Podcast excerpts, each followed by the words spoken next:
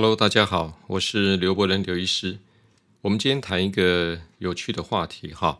我相信，呃，可能有些朋友经常接触自然疗法或是功能医学的朋友，都听过肠漏症这个名词。那肠子的肠漏水的漏哈，肠漏症，也有人没听过啊。乍听之下，你会觉得这什么意思哈？肠子怎么会漏水哈？那我先讲案例给大家听一下，我再解释哈。呃，有一个这个四十多岁的王先生呢，其实他是一个在呃电子科技的呃这个工厂公司上班的人员哈。他每天每天负责公司的啊很多的业务，也要督促一些啊新的软体的研发，那责任感非常重。那当然就是呃妻子没有上班，他在家里边操持家务，照顾小孩，所以他说他压力很大。他每天在公司忙到八九点回到家里边啊，回到家还得继续加班。啊，自己会把一些呃需要啊继续再加强的事情呢啊一些软体在啊做继续加强就对了哈。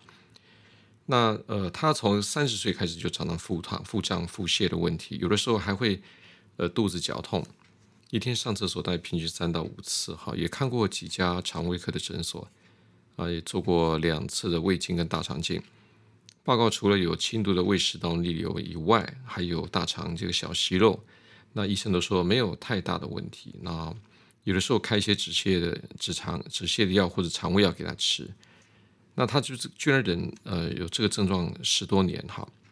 那后来别人介绍他到我门诊来，他说医生说我这个他就跟我讲说医生说我肠胃没问题，可是我可能太紧张吧。那也有医生认为是大肠激躁症，可是这个问题已经让我生活一团乱哈。那一个月前，为了芝麻蒜皮的小事情，还跟太太吵架，连小孩都吓了一跳。所以他说，他觉得不能再靠一些什么止泻药啦、肠胃药去过日子。他说你要帮我忙哈。那这个其实一般来讲，我替他呃这种 case 来，我都会检查什么？但第一个会检查一些食物过敏哈。就我发现他在做急性跟慢性检查的时候，他对那个牛奶哈、这个小麦的麸质跟奇异果过敏。那他因为每天都需要提神，所以大概一天都会喝大概两到两到三杯的拿拿铁哈，latte。那早餐几乎都是在家里边啊买附近买三明治，那加一杯豆浆哈。下午回到公司吃几片啊不同口味的饼干啊啊等等哈。然后中餐晚餐都吃公司叫的便当，然后他很喜欢吃奇异果。结果啊后来我帮他这个验了之后发现，哎。刚刚我提到他对小麦啦、牛奶啦、奇异果过敏，就他就是每天碰到的食物。好，我就跟他讲说，你先戒掉这些食物，然后呃，早餐尽量以中式的早餐，像稀饭呐，然后有这些啊一些饭团呐等等为主哈。我也请他每日大概睡前静坐大概十分钟了，做腹式呼吸，然后做做运动。那当然，我还有帮他做一些检查，把他呃缺乏的这些营养素都补充回来哈。啊，像 D 三啊、锌啊、好鱼油等等，呃，不过我们在功能医学还有一个比较特殊的检查，就是做这个肠道菌相的分析。那肠道菌相就是我们帮他留了粪便之后呢，做整个肠道这个粪便里面的分析之后，可以看出它的呃所谓的好菌啊、坏菌这种所谓的比例哈。那当然做起来之后发现哦不得了，它这个坏菌啊。呃，比例啊，有些我们有一种叫做这个叫变形菌门哈，你知道我们在呃很多这里面什么界门纲目科属种哈，这变形菌门，就它呃这种所以菌特别多，然后一般标准是百分之十以下，很高，所以讲白话一点点，就是它的坏菌很多哈，现在都可以测得出来。那当然，我们后来就从整个的研究推敲，它有这个肠道菌相失衡，而且有慢性食物过敏，而且像肠漏症。好，讲到这边来讲，我想可能要再解释一下肠漏症什么意思啊？其实，在我最早二零一一年写的一本叫做《疾病不一定靠药医》里面，这本书里面就提到肠漏症。我在写这本书的时候，前大概五年吧，应该是呃，就是二零零六、二零零七年的时候，因为那当时我在那研究所做这个气喘营养介入的研究，那时候看了很多资料，那时候看到。哎，国外居然有个叫 leaky gut，这个就是肠漏症的名词，这种所谓的呃症状吧。那我刚开始觉得很新鲜，而且那个论文认为说，像有些一型糖尿病的病人在身体里边可能是因为肠子呢出现一些渗漏，导致一些我们在呃一些不好的分子透过这个肠子的渗漏跑到身体里边去，诱发一些所谓的抗体，抗体呢刚好又攻击到自己，他身体里边认为是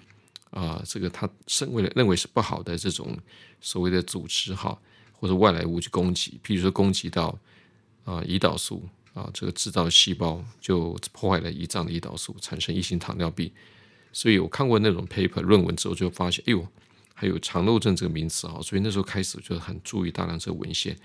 所以我在二零一一年写了这个所谓的肠漏症，在我这个疾病不一定靠药医这本书里边的时候呢，当时这个算是革命了哈，因为呃国内很少医生注意到这个名词。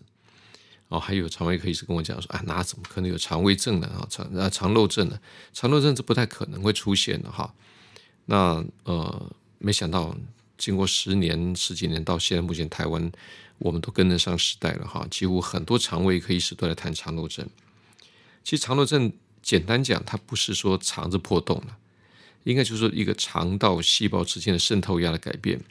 啊，导致肠子细胞中间本来很连得很紧的细胞的，这个这个相连的这个细胞跟细胞接起来，这个产生缝隙了哈。所以一些呃一些食物的这些什么分子啊，或是毒素，就会从这些所谓漏道的这些这些空隙里面渗入到底下的肠道黏膜的淋巴，甚至进入血液当中，它会引起全身的免疫失调。那现在认为肠漏症跟很多疾病会有关系哈，包括皮肤过敏啊。气喘啊，头晕头痛，慢性疲劳，呃，大肠肌躁症，自体免疫疾病啊，肌肉疼痛、关节发炎、忧郁症等等，所以可以说是很多的疾病是或者说亚健康的状态都跟它有关系。所以，呃，我们在透过呃一些检查，譬如说我们找到一些食物过敏之后，我请他避开之后，这是我们在治疗肠漏症的第一步，叫 avoid，就是啊避开。如果我们有一个叫四二哈，就是有一个就是在呃在功能医学治疗肠道所有疾病来讲，就有四个二的策略。第一个叫 remove，就是把这些所谓过敏原先拿掉。好，当然还有毒素啦、细菌啊等等，就有不同的方式好把它移除掉。那再来就是第二啊就是呃我们叫啊 replace，啊就是要啊我们把它种一些东西进去，或补充一些东西进去。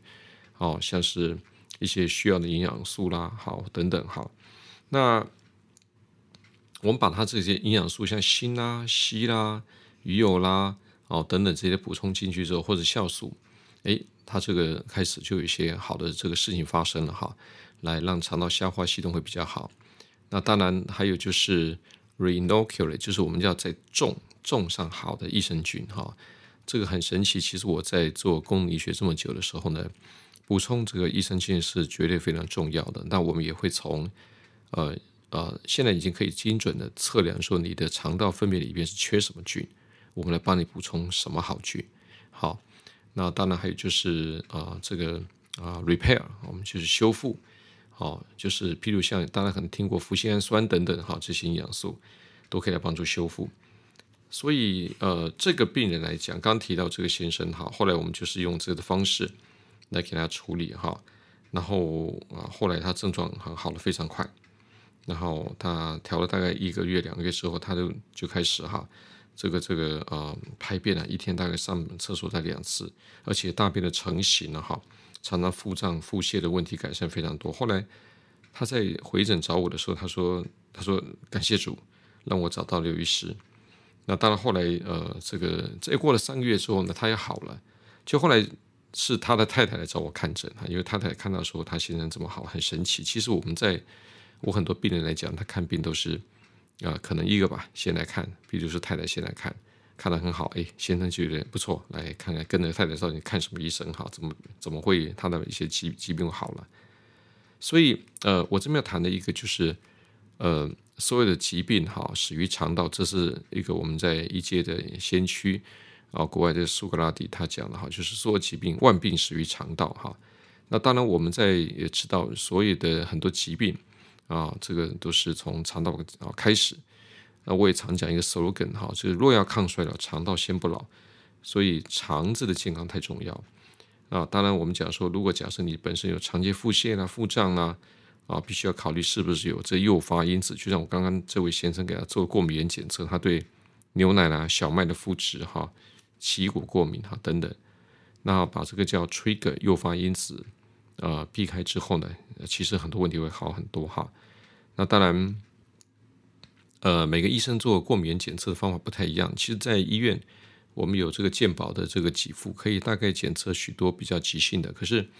它因为呃经费有限，它有很多的这些呃过敏源是没办法去做入啊纳入这个检测的这个所谓的这个检测仪器里面的纳入项目哈。所以，有时候我们帮病人检测非常多，会找到比较罕见的过敏源。那当然有急性过敏源，又有所谓的慢性过敏源哈。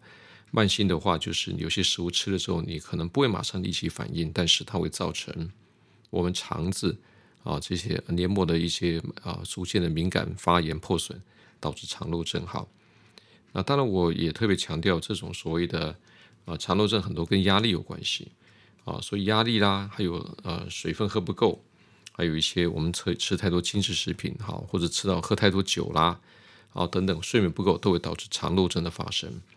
啊，现在认为肠漏症是呢跟大脑都有关系。好，是有机会跟你们再谈谈，因为我们现在有个很大的重要的理论叫肠脑轴线。啊，这个肠子疾病呢会导致大脑的问题。譬如说很有名的就是许多呃研究发现，巴金森氏症的患者，他在多年之前就已经肠道有一些问题了，所以他的毒素可能顺着所谓的呃迷走神经或血液跑到大脑去，导致大脑中脑啊分泌这个多巴胺的这些。黑质的神经元受破坏哈，所以呃很多问题啦，好，所以都是从肠子过来，所以今天很呃快速简单跟他谈一下有关这个肠漏，好，希望对大家有个初步的认识。如果你们对肠漏症或者肠子的保健呢，当然还有更多的兴趣想了解，呃，你们可以再参考一下我写的书，像是呃刘伯仁不藏私的功能医学兴王道啦，啊，里面都有谈到这方面的这个调理哈。好希望在这一集简单的跟大家介绍一下肠漏症。好，也谢谢大家的收听。好，如果大家喜欢的话，啊，我们可以订阅啊，定时来收看啊，收听我的这个 podcast。啊，当然我特别强调，每个人体质跟疾病病况都不太一样啊，务必各位有问题还是经过您的医生先诊断确定啊，没有这个重大疾病，我们再从功能医学调理方面来着手进行，可能会讲更好哈。OK，谢谢大家。呃，下次见喽，拜拜。